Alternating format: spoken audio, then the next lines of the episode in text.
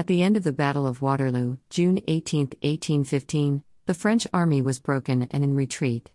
Some sections of Napoleon's Imperial Guard conducted a fighting retreat, but finally, four squares of the Old Guard were surrounded. British Second Corps commander, General Rowland Hill, 1st Viscount Hill, rode forward and invited the French to surrender. The Guard forces were commanded by General de Brigade Pierre Cambronne, 1st Viscount Cambronne, who was the commander of 1 Er Regiment de Chasseurs, Old Guard. In response to Lord Hill's request, General Cambronne said La Garde meurt et ne se rend pas. The Guard dies and does not surrender. The Allies attacked, killing most of the Guard, and General Cambronne was wounded.